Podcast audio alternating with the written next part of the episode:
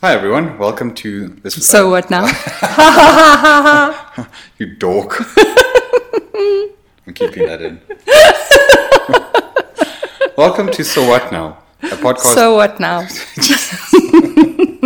a podcast for startups by by a very young startup, uh, where we talk about the the ills, the joys, the trials and tribulations of starting your own brand. My name's SJ, My name's Shelley. and together we started an agency called Mama.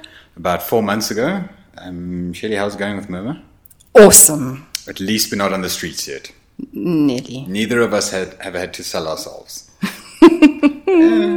Yeah, in, a, in that way. So, Shelly, who do we have in the studio this week? In the studio this week, we have Joe Darling. She is a sound engineer and an amazing and beautiful human being, Inside and out. inside and out. Joe runs a studio called Pink Noise, and the name is very suited if To you know person. Joe or if you have if you've seen Joe. Uh, cool. Let's have a listen to what she has to say. Awesome.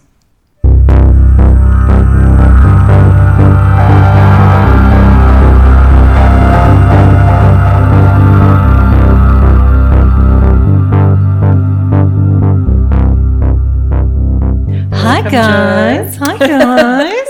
so excited to be here. Very excited to have you. It's very. uh, We're saying it's very awkward, very daunting because we are quite amateurish at this, and Joe is an expert at sound design and sound engineering. Well, hardly an expert, guys, but you Well. know, you know, I've been doing it for a while. We've been doing it for learn about a a month. few things along the way. So, Joe, tell us who you are and what you do. Cool. So I'm Joe. Obviously, um, I'm really pink, which you guys can obviously see, but no one else can see. Yeah, but um, uh, when you when you go onto our site, take a look because you will see. Go onto Insta and you'll Yes. you will you will the pinkest. see. it's you the will see pinkest thing on our feed. Yeah, I'm hashtag hoping pink's going to take over the world. Just saying. What's your Instagram handle again? Um, it is at Pinky the Skeleton. you know, so inspired by obviously what my insides look like, not the outsides, but you know, the insides are matching the outsides these days. So cool. So yeah, I'm Joe. Um, I'm affectionately known as Pink Earthling. That's kind of my thing. Uh, I run a sound studio in Johannesburg, well, in Bryanston. Um, it's a post production advertising sound studio. And I've had my own business now for about 18 months and still in infancy stage, trying to grow it, trying to make it beautiful and pink. um, but uh, as every new business, it takes some time, it takes some passion. It's um, I love what I do. Every morning I wake up. Sound is like the art of the ears. That's the only way I can think to describe it. And I did a job recently that was so just, it was like a painting. And I, I remember that this job is something you fall in love with every day. And you know, I, I wish people knew about this job. I wish I knew about this job when I was young. Yeah. You know, like it's something that no one ever tells you about. No one says, "Oh, you should be a sound engineer." You know, You like- just take it for granted, kind of. what that is. No, the sound is just was there. so essentially, they're called sound engineers in this country. They're called sound technicians worldwide. But it's the people who work on the movies. You know, all those credits that go up, the millions of names. It's those people. Mm. And I always think they're the unsung heroes of audio because picture is very important, visual element is very important, but without sound, visual is nothing. It's You- no longer the silent. yeah, you know, I love sound because it's the imagination but heard. Mm-hmm. And you, there's so few people who can do that. And I admire visual people. I mean, they, there's some amazing visual people out there, but sound is just on another level. And I, I don't know if you guys have ever watched a movie where you get goosebumps. Yes. That sound, guys. This is this is people who love this job, and every day they get up and they just go, "I'm going to make this beautiful. I'm going to make this into something amazing," and you can turn something really dull into something incredible with just a couple of sound effects, with some music. You know, music is emotion. It's emotion that you create for a visual element that you want people to feel something. Mm. That's the point of sound engineering. And when I first got into this job, I was like, "This is crazy." I don't, know. you know, I had I had like a really strange beginning, which I'll tell you guys about. But I had a strange beginning in the job, and I always remember thinking, I don't know how people get out of bed and do this job. It's bizarre. Yeah. It's like a, a weird It's thing to weird. kind of your it head feels around. a little bit fake. It feels a little bit like who does this? Manufactured. manufactured. But now that I do it like every day, I can totally see the appeal. Mm. It- It's it's a form of art. It's a form of it's been able to bring you a part of yourself to a project that only you know exists. Mm. Mm. It's your stamp of approval. It's your little audio stamp, and and if you you know I'm in the business, so I listen to jobs and I can hear the audio guys. I know what they sound like, and I think it's like an artist. You know, they look at someone's picture and they go, Yeah. Exactly. Started that's hearing the Picasso, trademarks. You know, we know we're near Picasso, but you know, um, but it's a beautiful industry. It's a beautiful craft. I wish more people were doing it. I, you know, I wish, I hope that the industry will grow from strength to strength. But we little, we're passionate. There's like 10 amazing people running incredible businesses in South Africa in sound. They are the most passionate human beings I've ever met in my life. And they will give everything to this business. Hmm. They will give every minute of the day they have to sound engineering. And I've just recently partnered with somebody who's, I would say, he's the most talented guy in the business. And he eats, breathes, and loves sound engineering. Hmm. It's his life. So I think, you know, I'm very fortunate to be in this position. I've had an opportunity to build a wonderful brand in a very, very tough market. Mm. And I'd like to think that I stand out. And I think that's one of the things of sound is you need to you need to have a sonic. You need to have something that people know who you are. And I don't even think mine's audio. I think mine's visual, which is the irony. but anyway, it um, works. if it works, run with it. So, so yeah. So my business is in its infancy. It's a beautiful brand. It's a lovely little thing, and I just, I just love it. I wake up every morning and I get to do what I love, and and everybody should do that. Everybody should get the opportunity to do that at least once in their mm. life, at least. So how did you get into it? How long have you been in Yeah. the industry? What, what, what was the strange? What was the strange Yeah. way in? So I have been a sound engineer now for about 10 years. Okay. Uh, I'm going into about my 11th year now. But uh, so I was that awkward young 20. I'd been overseas and I'd failed going overseas. No, I did the South African gap year that everybody did. And I went to London and that was a dismal failure. And I came back seriously bruised ego. Hated This was the win. not what I expected. Um, mm-hmm. I was young. I was so, you know, I went overseas when I was 19 years old and mm-hmm. I was, you know, I had no idea what, what was out there. You know, I mm. went to London and London kind of just overwhelmed me with, you know, everything. And I didn't do very well in London. So I came back and I didn't know what I wanted to do. And my parents are, you know, they're part of a generation where you had to pick a career. Yeah. And Choose You have to have a nine to five, yeah. Choose something. Make sure it earns you money, Mm. but choose something. So, you know, something that you can retire with. Something you can retire with. Work 30 years, you know, get a long service award and, and I just Get the watch. get the watch, get the gold watch. And I always knew right from a youngster that was never me. So I struggled a little bit. I did a lot of odd jobs. I worked in restaurants. I did I did eventing for a while. I sold my sold to the promotions devil. Was on the side of the road for a while. The robots handing out stuff. That was awful. Sorry for anyone in promotions. We've all been there. Uh, yeah, so I ended up seeing a life coach actually, and um, this woman changed my life. And uh, subsequently, she's no longer with us on this planet, but she was an incredible influence in my life at the time. And I went for a few sessions with her, and I don't know if anyone's going to life coaching, but they sort of break down your your interests and things like that. And when I was younger, I was a trained musician. I went to I learned piano and guitar and lots of musical instruments, but I never kind of pursued them. I wasn't a performer. And this kept coming up in every single life coaching session I went to. And strangely enough, this woman's brother was a sound engineer. And he, he worked at the video lab. Now, back in the day, the video lab was like the mecca. the mecca do of you even know what sound. video lab I was? have no idea. Oh, there we go. time. Before your time. It was this horrible, dingy building on Conrad Drive. Everything was beige and blue. Like the, it was pretty much an upgrade from the SABC, but it was a very similar kind yeah. of, you know. Yeah. and her brother had a sound studio at at um, the video lab, and she said, "Okay, well, maybe you should go and sit with this guy and see, See. if you like it." And I thought, "Okay, Here if you like it. yeah, hmm. this was weird. You know, I'd This is never. different. This is different, and you know, I'm quite an anxious person, and I thought, okay, well, I'll just deal with it. And I rocked up at the video lab with my little bag, standing in reception, and this very strange gamer-looking guy came to fetch me.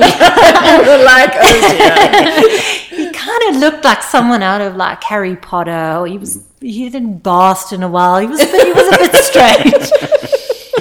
and anyone who worked at the video lab would know they were dark and dingy little studios back then, and you walked down these long passages and.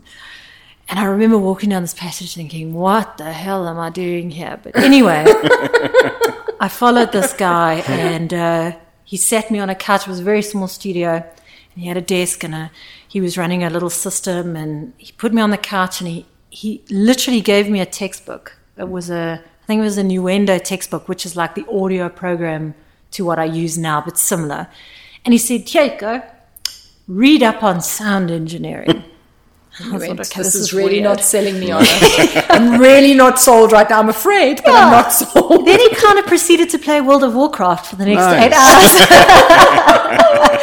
so it was a it was a weird introduction to sound Another, engineering. another dismal failure. Another dismal failure, you know, just another one to add to the list. Um, so I think I sat with him for about a week, and he did do one job in that whole week. Oh. And uh, it was a little animation stunt for SABC. And I remember kind of watching what he was doing, and I wasn't, I don't know if I was 100% cognizant of what he was doing at the time, but I remember kind of looking at it that going, thinking, that's quite cool. I kind of like that. That- I could- I could do it- that. Yeah, it was an animated thing. It was quite cool. It was short. It was like 30 seconds, and he and he sort of had to put these little sound effects on these little characters. And so I looked at it, I thought, no, that's quite cool. I quite like that. And I remember talking to him at the time and said, okay, where do I do this? Like, explain to me what happens now. And he said, you need to go to the Academy of Sound Engineering at SABC. At the time, that was like the only That was the people who were doing anything. There's a few other establishments now that are doing it, but back then, SABC was the only person you could go to. So I went home and I had the awkward conversation with my parents that I was going to pursue this. And I think I remember my dad sitting me down at that stage and going, I don't think you're a sound engineer. You're a little, this is a little bit flighty for Yeah, me. you know, you know, my, my dad, my dad sort of imagined a sound engineer like those. You know, my dad grew up in the UK, so he imagined it as one of these people sitting behind a big desk at Abbey Road Studios. Yes. You know, and he didn't see that vision for me. But anyway, so I'm a very um, determined human. Let's say that. I'm a determined person, and I was like, I wanted to give this a go. So I, off I go, and I enrolled myself in the Academy of Sound Engineering, and I had a part-time job at the time, so I was working on like weekends and at nights. And off I went, and I did nights. I did night school at the SABC. I did from six till nine, and I had the best lecturers you've ever, guys. These people changed my lives. Hmm. They, they were the most humble human beings ever. In fact, they still lecture at the SABC. So Do if they? anybody wants to go to the SABC? I was about to say because I mean the SABC was the place. it was the place. Academy of Sound Engineering. It is a beige institution, but they have they have beautiful people working there. And I actually found out the other day that one of the lecturers I had still works there, and he's Sure. incredible. That's great. Um, it's I did a part time course, and I was just surrounded by incredible people. And ironically, the people who were in my part time class, four of them are in the industry right now You see. and Yeah. of a class So of about rare. 30 i was the only girl and then there was three guys who graduated from that that. same class and we surprisingly were like the only year of academy of sound engineering that ever actually okay sorry academy of sound engineering like maybe you have successes but um, um, yeah, it was an incredible experience. And it, you know, when I come back from England, I was so bruised. I needed this like community of people to fit into, and they were incredible. That was like a bunch of guys who just kind of we all seemed to be on the same page. There mm. was people who had real life jobs and they were kind of studying as a hobby, and then there was uh, youngsters like myself who were dabbling in it a- and Yeah. looking for an out. You know. And I knew nothing about music software. I knew nothing about creating music. And I only did a part time course. So you did like the software and then you did the music, but you never did anything in depth. This was a very basic. It was course. glazed over. It was glazed over, yeah. And so it was six weeks or something. It was like, it wasn't long. It was like six or eight weeks. And I was determined I was going to pass this thing. And I, some, by some miracle, I actually passed this course. And um, then they were basically like, here's your certificate. Go find a job. Off you go. Bye. You know, thanks for coming to the Academy of Sound Engineering. And I'll never Tell forget- people if you're on a podcast about the Academy of Sound. So there was a few things that we could go into when you left Academy of Sound Engineering. You could go into live sound engineering, you could go into studio, you could go into music, or you could go into TV, broadcast, SABC, Mnet, DSTV, whatever. I decided I was going to try my hand at live sound engineering. So I went to Gearhouse. Now, if mm-hmm. anyone knows Gearhouse, mm-hmm. they are like big concert suppliers mm-hmm. and they set up all of the concerts in South Africa. I was the only girl who had ever interned. I was about to say it must have been. Uh, I don't know what I was thinking, but I was young. And oh. off I went to Gearhouse, and they were in Kensington at the time. In fact, it was like, I think it was Bez Valley. Mm. So dodgy. But anyway, off I go. And um, I worked a concert at Caesar's Palace. Well, what's it called? Uh, Emperor's Palace. Emperor's Palace. Emperor's Palace. I was way in over my head. It was a Greek concert. I think I worked some Greek like famous guy had come out and I'll never forget it. I they so they bust their employees there to the venue, and then you had to offload everything from the truck as it arrived, and then you had to set up the event, and um, that was your job. So I was like, okay, great. So this guy kind of briefs you and he says, here's your log sheet and this is what you got to do for the day.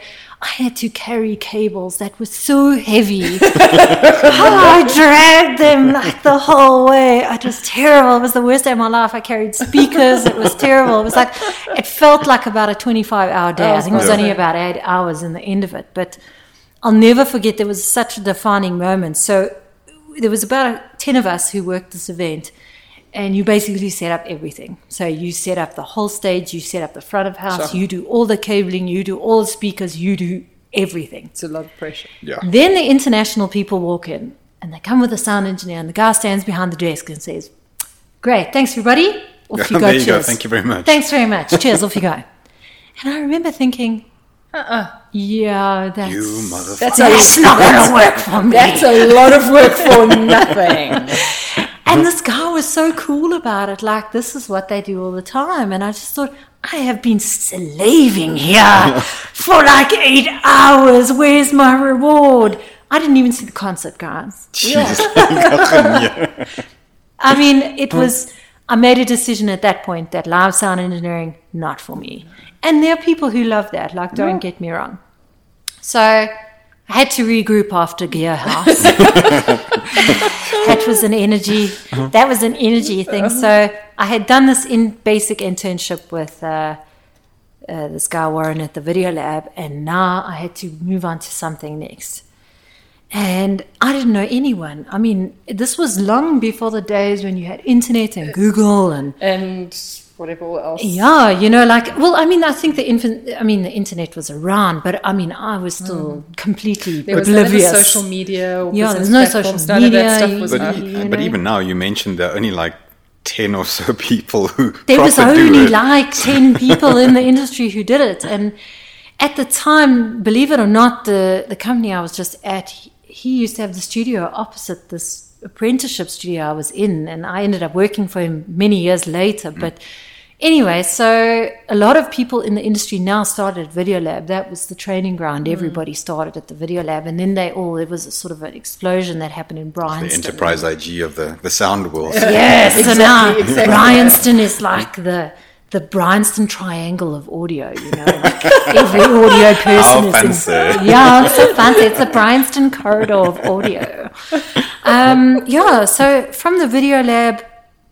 I'm not quite, I mean, it was a long time ago, but I mean, basically, back then, everyone did word of mouth. And Yeah. you know, you found out through somebody who knew somebody who knew somebody who knew somebody. And a friend of mine had told me about this facility in Bryanston, and it was called Blade.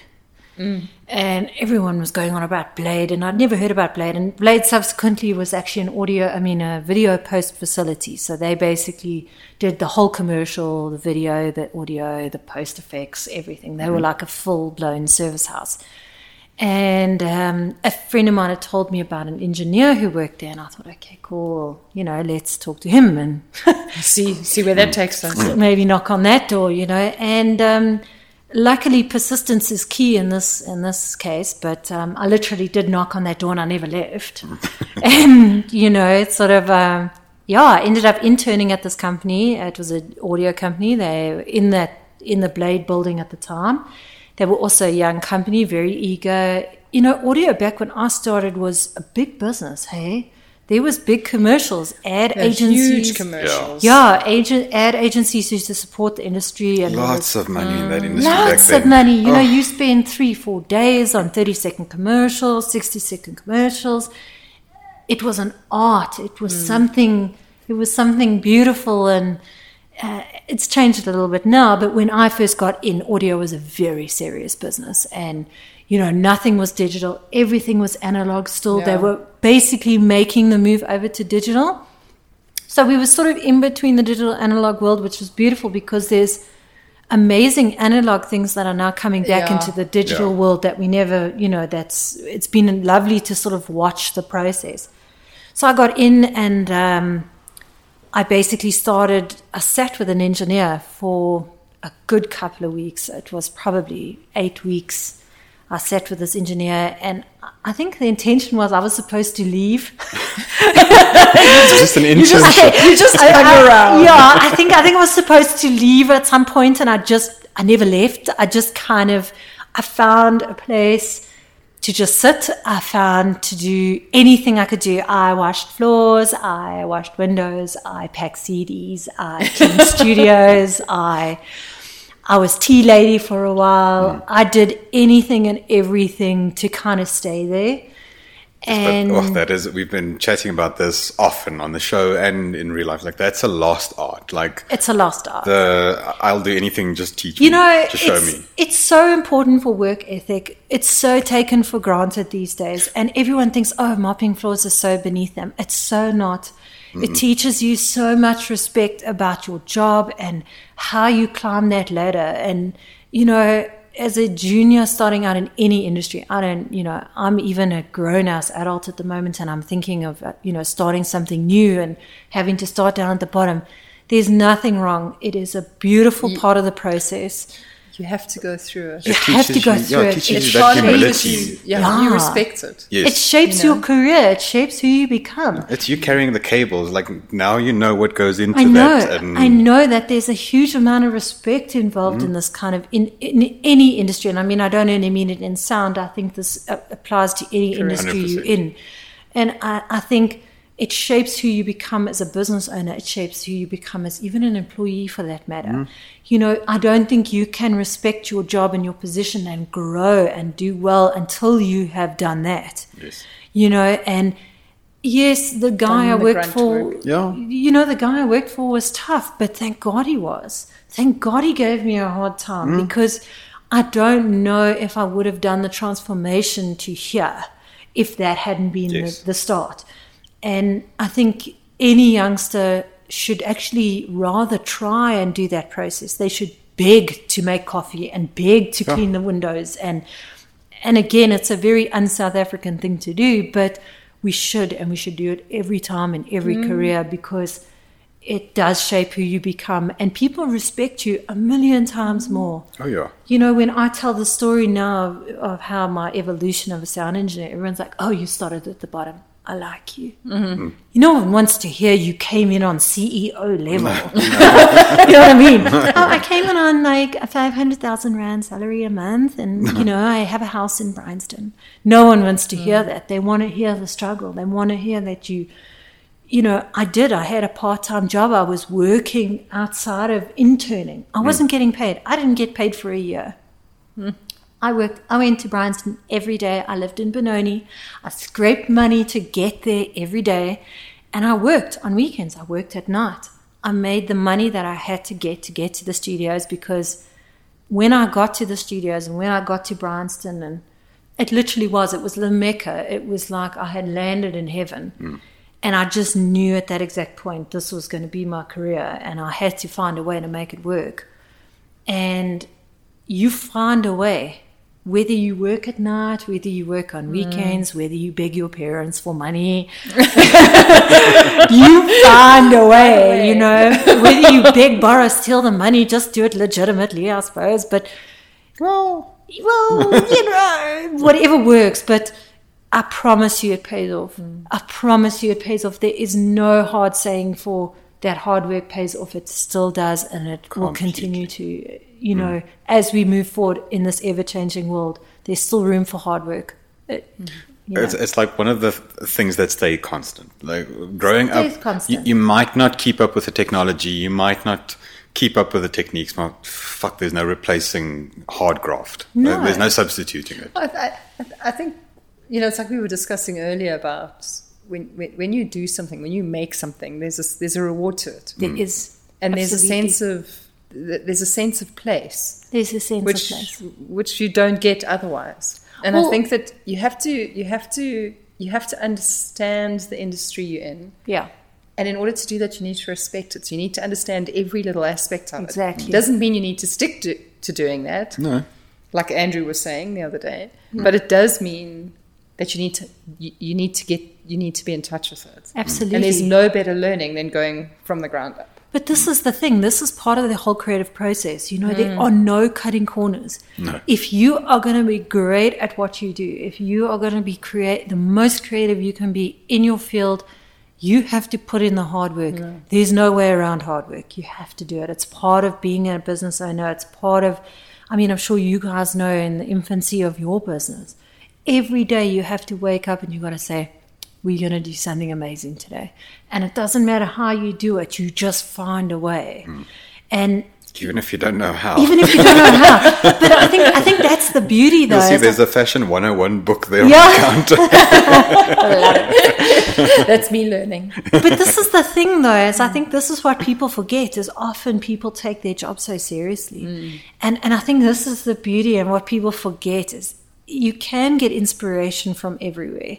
Um, I, I use travel as inspiration. I use it to inspire me to look at things and find that, that, that absolute immense joy that I can inject back into my life. And, you know, my whole business brand is built around happiness and joy. And I mean, I think, I don't think I'm the best sound engineer that ever walked the planet, but I absolutely love what I do. Mm. And I pour every ounce of my soul into my brand and my life and my job. And like, guys, what you see at work is what I live at home. Hey, mm. like this is like, you know, like I live in a pink house. Like I literally live in a pink house. As much to my the dismay of people that come to visit me, everything in my life is inspired by what I do. But I think that's the beauty mm. of it. I think It changes your offering as well. If, if- Yeah. if people can see that love, they can see, yeah. I can feel it. they can feel it. You know? That's the difference of, between churning something out and really pouring yourself into something. And that was something I learned early as a sound engineer. And and I don't know if it's only sound engineers, maybe in your field as well. But when I got in, identity was key. Yeah. You know, um, the one of the first people I ever realized about identity is I worked with this wonderful human called Zach Haynes, and he, he used to have a studio in, at Audio Arts in Rivonia. And this American guy, he was great. He was so cool. Like, he was one of the coolest human beings I ever met. And I remember going into this guy's studio, and on his table, he had this massive big coffin toy.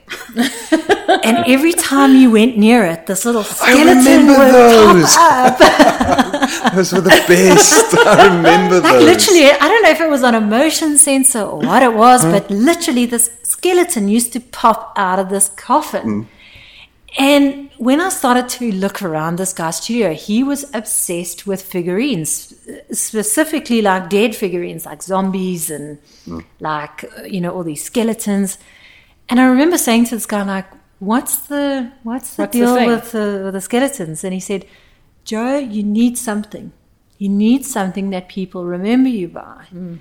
And I remember that now more than ever from when I was a baby baby. And I have thought about that coffin. When I think about him, I think about him at that coffin all the mm. time. And that was the brilliance that was imparted to me when I was so young. I didn't realize it now. I realize it then. I didn't realize it, but now I do. And thank God he parted with that information because I don't think I would have established a brand. And more now, I see it. I mean, if you look in my circle, for example, sound engineers are very specific. Yeah. They each have some kind of individual characteristic that you can go, Ah, okay. oh, I know who that is, and I know who that is, and and I realized early on when I'd done sort of my internship, and I needed something. I needed something that people could claw onto and go, oh, that's If you want that, then phone Joe. ah, that's that chick, you know, that's that person, and and it was never a, you know, the audio was always the business, but it was about the experience. Studio was an experience. You, as an ad person, as a creative person, you came to studio because you wanted to experience the whole thing. Yes. You know what I mean? There was an entire experience involved. There was couches and dim lighting, and you know, you know. Hopefully, you know you liked your work colleagues because it was a really small space, but there was there was an experience, and you, you had to create it. You had to create something. Mm. And I also sat with a great guy who, when I first started learning, and he was over the top exuberant. He had like this larger than life personality, and he had it the whole session. Three hours, five hours, Yeah. eight hours. This guy just never lost the energy and he just pumped the entire time. And I remember thinking, I need to, I need that. I need that energy. I need something to inject. And my hair was by accident, actually. So you guys won't be able to see my hair. You guys can see my hair, but Anyone who knows Joe knows. yeah, anyone who knows me knows that it's a little bit weird, but the hair was the defining moment that changed my entire career. And it happened because I got divorced, actually. And I was married and uh, I was very beige and I was very quiet. and uh. I didn't quite know who I was and where I was going. And I'd been sort of interning as a junior for about three, four years already. And I needed something, I needed something to kind of lock teeth on. And I got divorced and I just kind of went a bit crazy and I needed, I needed to break out of this shell. And my sister was a hairdresser and we experimented and came up with a few. yeah, and listen, guys, it was a disaster the first time this brilliance you see in front of you was not the way it started. So it kind of came out. I think I initially went to her with a reference of uh, there was that uh, Kelly, I think it's Kelly Osbourne, one of the Yes, Osbourne Yeah, kids. yeah, yeah. She had that nice lilac purple. Yeah, I wanted lilac purple. but at the time, my hair was fire engine red. Sure. And I'd gone to my sister and she said, okay, well, we can try, I don't know. And she dyed my hair and it came out this baby pink. And I hated pink. I hated it. that is so. I was about to say that is. Out of all the colors in the spectrum, pink was my worst. I never wore it That's as so a kid. I never wore it as a baby. I hated it. I was a black goth child for my whole life. Remind, remind us what's the name of your studio? What? Sorry? The name of your studio? Just Pink remind noise. Pink noise. You know. And your Instagram handle? At Pinky the Skeleton. And people know you as? Pink Earth. Interesting. So, light baby pink, sheer panic in front of the hairdresser uh. mirror. Oh my God, what the hell am I going to do? And at the time, my sister was like, "You need to live with this girl like a week." It's I'm got to sorry to stay. She do just this Gotta you. stay. she just matrixed that bullet. Like, not, not my problem. And I was devastated, guys. I remember going home and having a sob about good- this. a I sob could cry. cry about this. Went to work on the Monday morning, and suddenly people I'd been working with for years. Wow. Hey, that's quite cool. And I thought, mm, okay, maybe this is a once off. Mm, Okay. But it started happening the next day as well. And I thought, okay.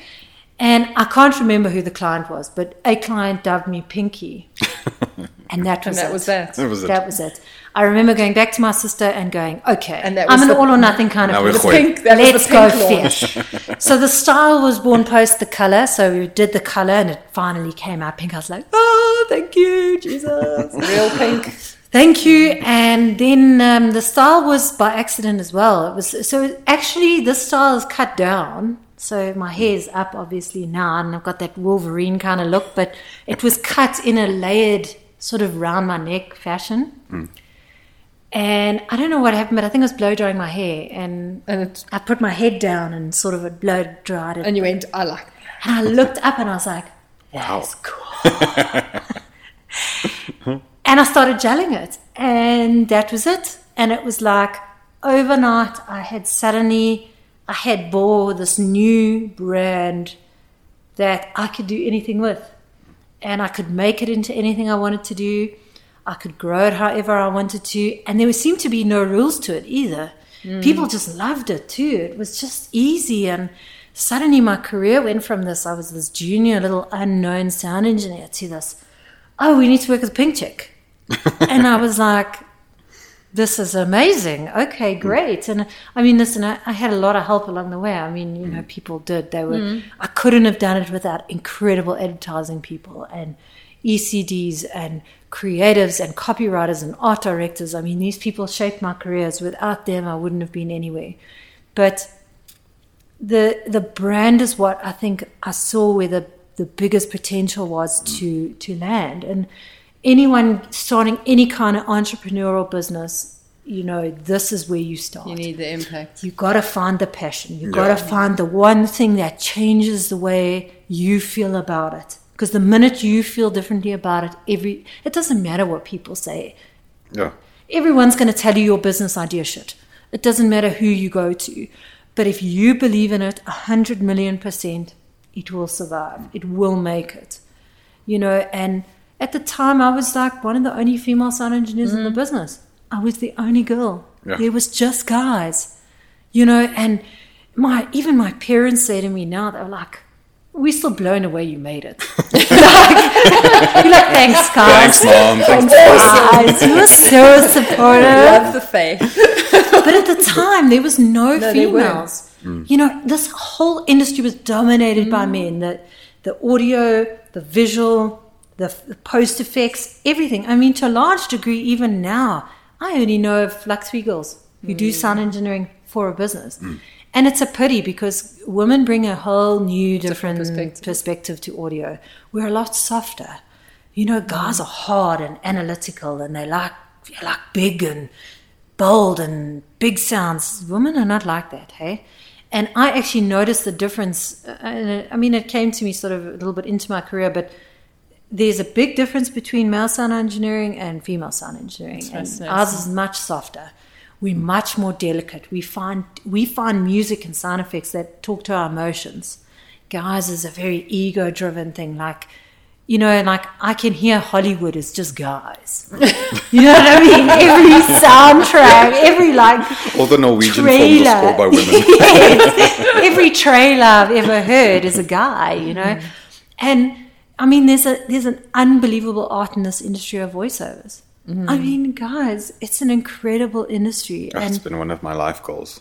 Like, you know, I wish I sound better behind a mic. For anyone, you know, I'm much better behind. I've got the accent, so it's just it's not going to work. You can hear I'm a bit Afrikaans when I speak. Uh, you you, you, you sound Easter. like what you look like. I sound like what I look like. and that's not good. No, it's, You it's know- been one of my life goals. I wanted to do voiceover, and I, I um, auditioned once. I Oh, did to- you? If you can lose the accent. Oh. I'm like, oh. what accent? What are you talking about? I What- have an this is how I accent. talk. There- I there's have no that accent. sound engineer being like, "So can you be less Yeah. Afrikaans?" And then every time I listen to every time I listen to this podcast, I'm like, I hear in my head, I hear, oh yes, no, I'm, I'm hearing a different voice. Yes, I'm, and when I'm I listen, very proper. when I know? listen to the podcast, I so tell us about when you were growing up.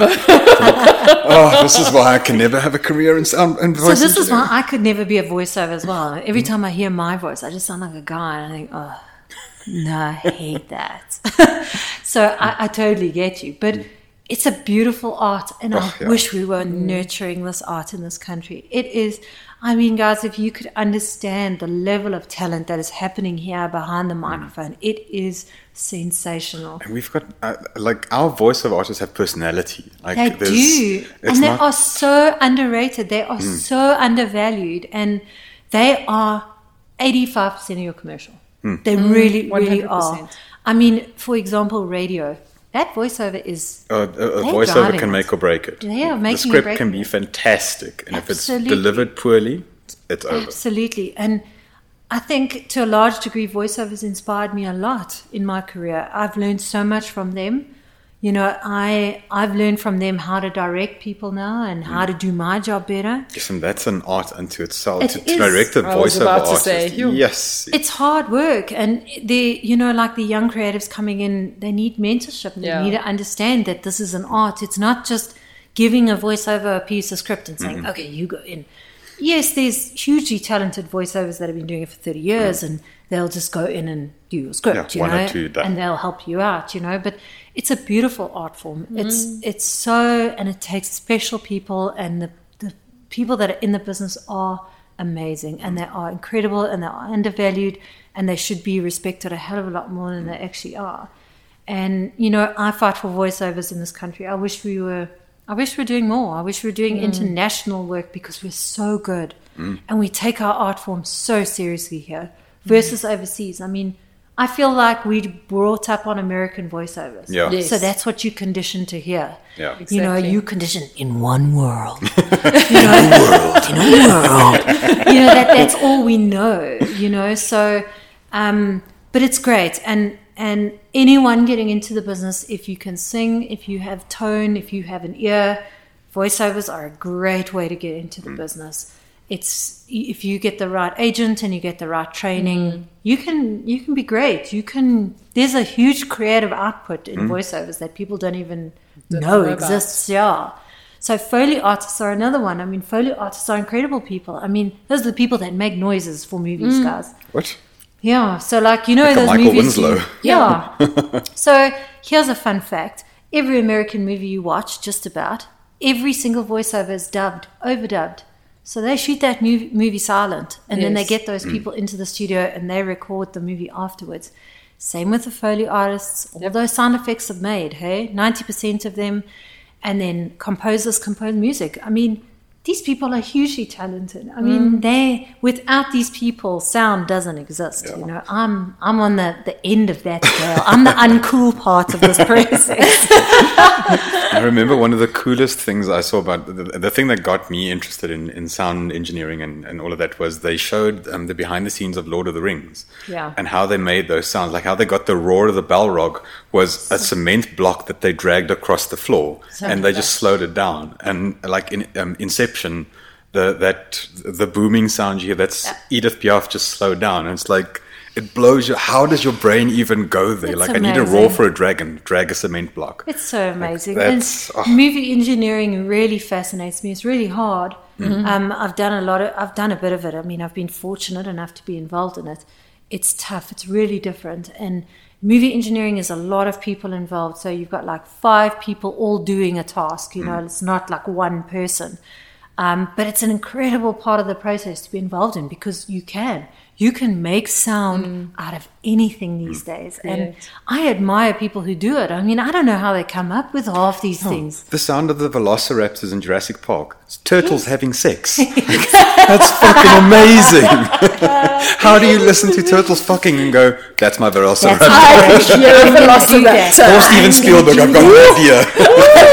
I've got the sound. You need to hear it. what, yeah, and I mean, it's just what, what what a cool job. I mean, imagine like that's your job. Like I've always wondered what it must be like to go on a like a Tinder date with a Foley artist. you know what I mean? Like, have you ever considered how weird that date would be? Like, I think they make sound effects the whole night. You know, the guy puts like ice on the table and it's like Police Academy. Yeah. you It's know, like Michael Winslow, or who, who's the guy who did um, uh, Don't Worry, Be Happy? Yes, Bobby Bobby McFerrin. McFerrin. Yeah, that guy's Going on a date with him. Amazing.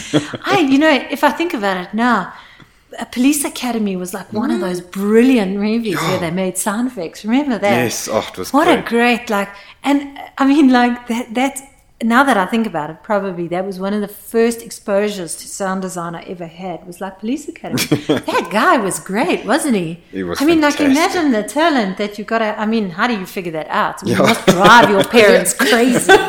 You know, making noises, but I learned how to make the sound of a siren. yes, I'm going to make a siren today.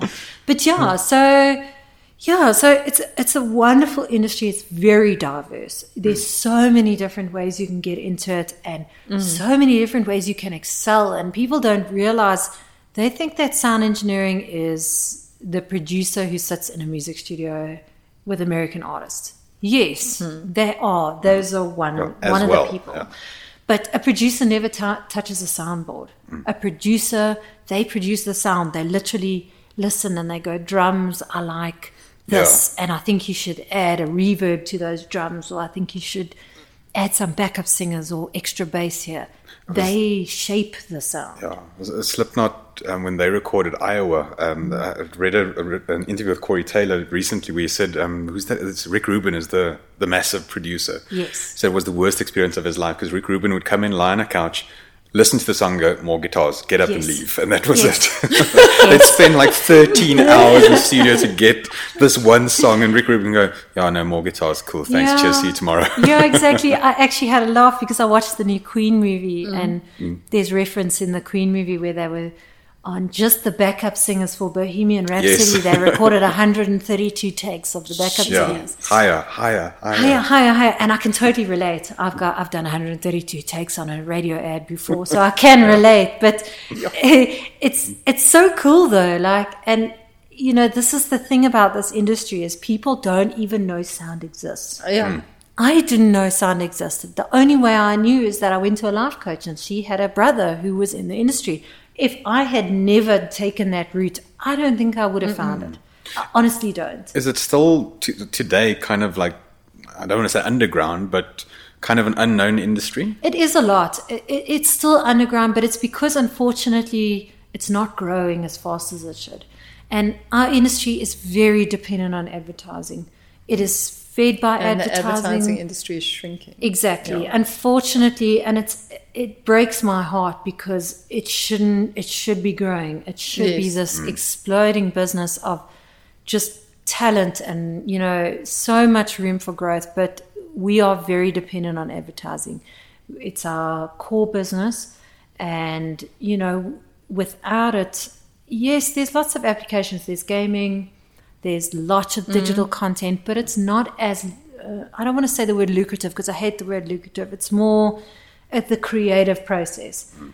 Online is quick. We were discussing this say it, earlier yeah. about the, the instant gratification generation. You know, I've gone from starting a career on 90 second ads, 60 second ads, 30 second, 45 second ads. Three, five. Yeah, Yeah. I'm doing three, five second Yeah. pieces now. 10 seconds, Stings. maybe at the most, you know, and you're like, woohoo, 10 seconds. Yeah. but I'm fitting 30 seconds into 10 uh, second ads yes. now, you know, and I'm secretly kind of hoping hmm. that for the advertising that's maybe slowing down, maybe there's a great increase in content. And, hmm.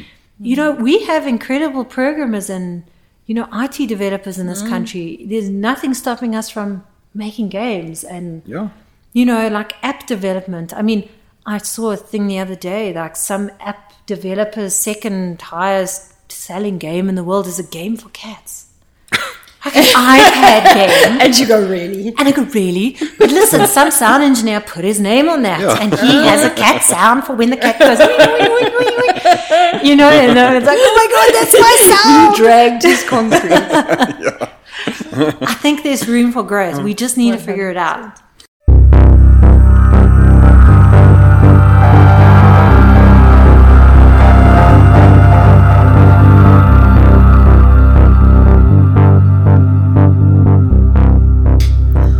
Because we because because we can't get sponsors, Because we're South African, thanks um, Anchor FM. we, we, we have our own sort of sponsorship. Yeah. Basically, we we uh, we want to shout out to the friends of Murmur, Mm-hmm. uh, uh, people that we believe are, are driving and pushing and doing amazing things out there, and that are just amazing human beings. yeah. Um, so, SJ, who's our shout out today? Our shout out today, and our friend of Murmur of the episode is a gentleman called Andrew McKay, Mackay, and he runs a studio, an agency called Andrew Hector. They do interior design, and Andrew's got a very, very cool, very exciting, very interesting project coming up in the next few months. We think May. We think May. Mm-hmm, yeah. So if you Launch. want, if you want to beautify up your house and or your office and live in an amazing space, give Andrew a shout. Hmm. Hi, Andrew. Hi, Andrew. Okay, back to the show. So, knowing what you know now about all of this that you that you that you've learned and gone through, if you could tell young Joe, young Joe. One piece of advice. Stay in England. No, no, no. no, that's terrible advice. Young Joe, what would I tell young Joe? I would tell young Joe that don't worry, it's, it'll get easier. Because I think when when you start out, everything's so hard. Everything's so hard when you start out, and and you just want to give up at every turn. And I think perseverance is the key, and it does pay off. I don't mm-hmm. earn millions of rands a month, but I have a fulfilled life. I, mm. I love my job. I love my brand. I love who I've become as a human, and that is the best Key. it, it's it's it's the whole purpose of why you do this and i think i would definitely i would definitely say it's going to be okay. It's going to be okay. Because i think the older you get as well the more the anxiety grows. You know at least when you're 21 you're bulletproof you know Yeah. you're like yeah. But um and knowing what i know now i'd probably just say you know stick it out it'll get better and you'll love it and enjoy your life. Enjoy it. Enjoy the process. That's the Yeah. other thing. And if you don't love it, you're not in the right field. if you don't love it don't do it Yeah. if it doesn't make your heart beat faster every second don't do it because no one can make you love something that you hate and you know the, the key to success as well is that the more you love it success will come Yes. Yeah. Everyone said to me, the minute you love your job, money will come. And I was like, yeah, it does. I, I, I believe um, money follows good work, Oh, totally. and you can't you can't do good work You can't. unless you love it. You can't. And I mean, this is the thing. And, and you know, the, you don't even need to get in. You could wake up and decide at 30 you want to be a chef. Yes. Mm-hmm. If that's what makes your heart tick and that's what inspires you to get out of bed, then go be a chef. Mm-hmm. Go do whatever you need to do, you know, like, and I think I got into an impossible industry. I got into an industry mm-hmm. where everyone said, you're never going to get a job. You're never going to do well.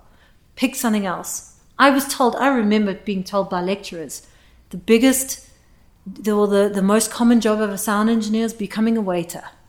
I remember that Yo. back in the How day. How to inspire. Yeah. How to inspire. I remember that conversation. But this is the thing is I think if you are passionate about something and you no matter how crazy it is, go, do it. So, um, we call them. What do we call them? Tin. Tin gods. Tin gods. My- okay. my you guys uncle. are not allowed to judge me. Okay, no wait, but let's. Who my next person okay. I'm gonna get killed for this, but I'm gonna go for it. Get in there. Guys, the Kardashians. You have to, you have to admire these chicks. okay, no one judge me on that statement. But okay, I know they're the damn Kardashians. Joe, it was lovely having you on the podcast. Have a wonderful day. Thanks for coming. You can leave now. Duck, the door won't hit you on the way out. No, I just, you know, I think. I think mentors are someone you need to look at and you need to understand. It doesn't necessarily have to be the way they've done things, but one hundred. I mean, I just look at them and I, I know they're the Kardashians and they're hideous and they're gross and everything, but they are so intelligent. They have built an empire. They have built an empire On on nothing. nothing. Okay, a sex tape. Okay. Yeah, fair, fair enough. If, if, if I had the body for a sex tape, I would have done it, but I don't. So if I wasn't moving on. ginger, moving on you know so um, i just i admire that they they continuously turn nothing into, Into something and i think if you look at them from that perspective that's a quality to be admired i mean it, I read old Kris Jenner's book, her biography, and I mean, there's a lot of fluff. You got to look through the fluff, but she's an incredible entrepreneur, and she's she's had money and she's married the right people, but she's used it. She took that those kind of resources and she smart. turned it into something. Guys, every single Kardashian, including the animals in that family, make money. yeah. Yes, like seriously. and not a small amount. Yes, like they have endorsement deals coming out of their face. And I think if you think about as a mentor, I think that's a great platform. I don't want to be a Kardashian, like don't get me wrong. I'd love to live in LA and it must be cool. Yeah. But I'd love to make something out of nothing. If you strip away all the shit, their business model is brilliant. So, um, how do people get in touch with you? Okay, so you, uh, I currently have a Facebook page which is just Pink Earthling, and my Instagram is at Pinky the Skeleton. Uh, I don't have a website at the moment, but um, you know I'm on email and all my details are online. So yeah, like Facebook me, Instagram me, you know, and we can chat. We can be besties. Can solve economic and Besties. like I don't like stalkers so much, so hashtag stalkers stay away. But like, if you want to than be my bestie, that's fine. Good to go. professional stalking is fine. Professional stalking is fine, and um, I'm based in in Bryanston at Produce Sound at the moment. Yeah. Joe, thank you very much for joining thank us. Thank you very, very much. Thank you, guys, and I wish you the best for your murmur. I'm so excited to see what murmur comes up with. so are we. Hashtag excited. I feel like you need like a plush toy, like a murmur plush toy or ah, something. We've already got a, well, we had an idea for a toy. Yes, we did. Yes, we did. Okay, We I feel like you guys just need a haven't murmur gone toy. there yet. Yeah. Okay, you need a murmur toy. Like if anyone from a toy company is listening, these two need We your need a help. murmur toy. Gin, gin distilleries and toy companies. Thank Hit you guys, and I listen, and I'm really um like behind you guys for what you're trying to do, and your business is fantastic, and keep behind it, and keep giving it everything every day because it will pay off. It will Thank pay you. off. Awesome. Thanks, Thanks, Joe. thanks for having me, guys. Cool. Thank you.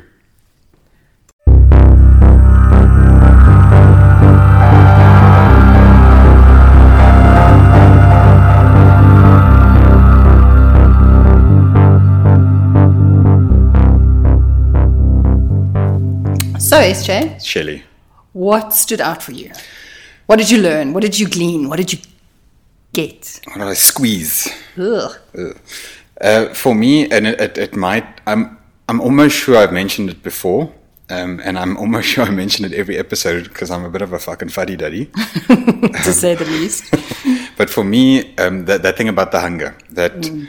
that what Joe at, at one stage said, um, people think mopping the floors is beneath you. Like uh, to me, that's how I learned. That's Mm. how I like to teach, um, and it's actually surprising how many people um, come into the industry and think this is beneath me or Mm. This is not what I studied for. You know what? Like when I came in, we made. You, it's a stupid example, but you made the coffee. Like someone wanted a coffee, someone wanted a glass of water. You went and fetched the fucking glass of water. You went and fetched the fucking coffee. If something needed to cut, be cut out, uh, cut out or pasted, or a, le- an, a fucking envelope needed to be mocked up, you did that, and you didn't ask questions. You did it because that's how you learn. Because next time I need to do it, I know how to do it and it, it, like we said, it teaches you a humility. It teaches you, um, you know, to to appreciate the job a hell of a lot more. I also, I also think you get such an all-rounded view of the business that it, it, it's actually where I think a lot of the entrepreneurial thoughts start. Yes. Because you, by, by, by gaining that sort of um, bird's eye view of everything and everyone that's in it, those, they're, they're funny little things that you end up changing. Like you might end up changing the way you serve coffee Exactly. in your business purely Yeah. because you've been, you've been a part of that space. yeah. Which you wouldn't do otherwise. You wouldn't know. I mean, you've told the story before, and um, again, I'm sure I've told the story. We actually need to listen so that we don't repeat think? but we both told the story of where when you started, you took on every single job, and when I started, um, uh, where I started, we we didn't work on the big brands as juniors, but you worked on it at night. Every night I went home, and I worked on the things that were in the studio, and I I looked at different ideas, and. 99% of it wasn't chosen or wasn't used in my first year, but Doesn't matter. you learn to think, you learn to do, and you learn to graft. And I think that's it's an important skill that people underestimate the value of. Like Joe was saying, um, the, the fact that she started at the bottom makes people now appreciate her more because now what she said, no one wants to know you, you came in on CEO level, Exactly. and it's it's that willingness to to cuck off and you know to work from a ground level up that people really appreciate, and that makes you a better employee and a better employer. I think. So, what stood out for you? What stood out for me? Um, I think it was Joe's hair. No, Well, well, it, well, it, link, it links to it. I think, um, you know, uh, and I don't, I don't know whether she, whether she even stressed it enough, but Joe is, is a rare commodity in an industry that is incredibly male dom- dominated. Um, as well as it's it's quite an obscure industry. People don't know too much about it, and her passion that drove her through to get to where she where where, where she's reached. Um, uh, what she said, what what what sparked that sort of was was was the need for an identity. And as soon as suddenly people could point to the person that did it, I want that chick with the pink hair. Yeah. Um, it gave her it gave her her, her sonic. It gave her her audio Yeah. sonic file, um, and she's then used that. She's then used that to drive it. and leveraged it completely to drive her business. And like she said, she's I mean she lives it. Her house is pink. Yeah, the studio. Uh, I remember, um, she The had- color she initially hated is now driving, driving, driving, driving her business. But I was actually having a conversation with my barber earlier. You can't see, but I've got like the fucking slickest haircut right now. and but I was having a conversation with the barber, and he told me this story about um, a, a very famous barber got given a gold comb, gold-plated comb, mm. and eventually, like he hated this gold comb. It wasn't practical, and he gave it away. And the moment he gave it away, people started coming back and going, "Where's the gold comb?" Like we we we really like the gold comb, and he went and got another one. And literally, all he does is during consultation, he combs your hair with a gold comb, and the moment he starts cutting, he puts it away. But people go there because it's the gold comb guy, and it's it's that thing, that hook, that that little uh, spark that brings people back to you. And it, could, it could be the work that you deliver. Well, I think I, I, I think people won't come back if the work is poor. Yeah, I think, but it's it's it's it's your differentiator. It's something that uh, that's the sort of like visual cue, and I go, oh, you know, the, the guy the guy with the gold comb. yeah, He you know he cuts really really well. yeah. and then it becomes a thing. Yeah. And that's that's what stood out for me. That and um, uh, and it's it's something that we we address sort of like I think almost every episode as well. Yeah. Um, Starting to see some patterns forming. but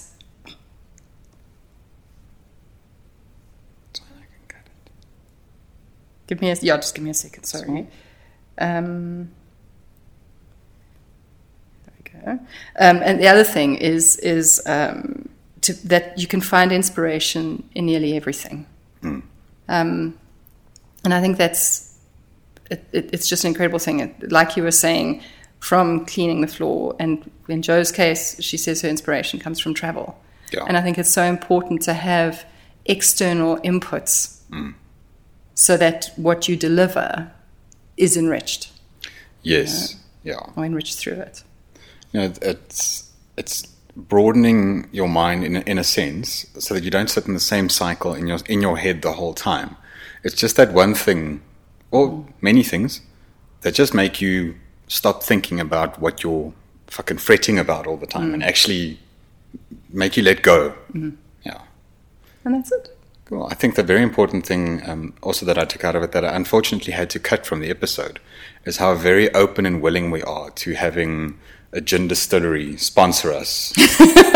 you know, upcoming episodes. Very, very open. And we will punch your, your gin and we will drink it with pride and we're we're very happy to do this. And it's just something that I feel we need to like we need to a shout out. A shout out and harp on. So if you are a gin distillery, do give us a shout at um, podcast at murmuroriginals.com and we would be more than willing to give you a shout out.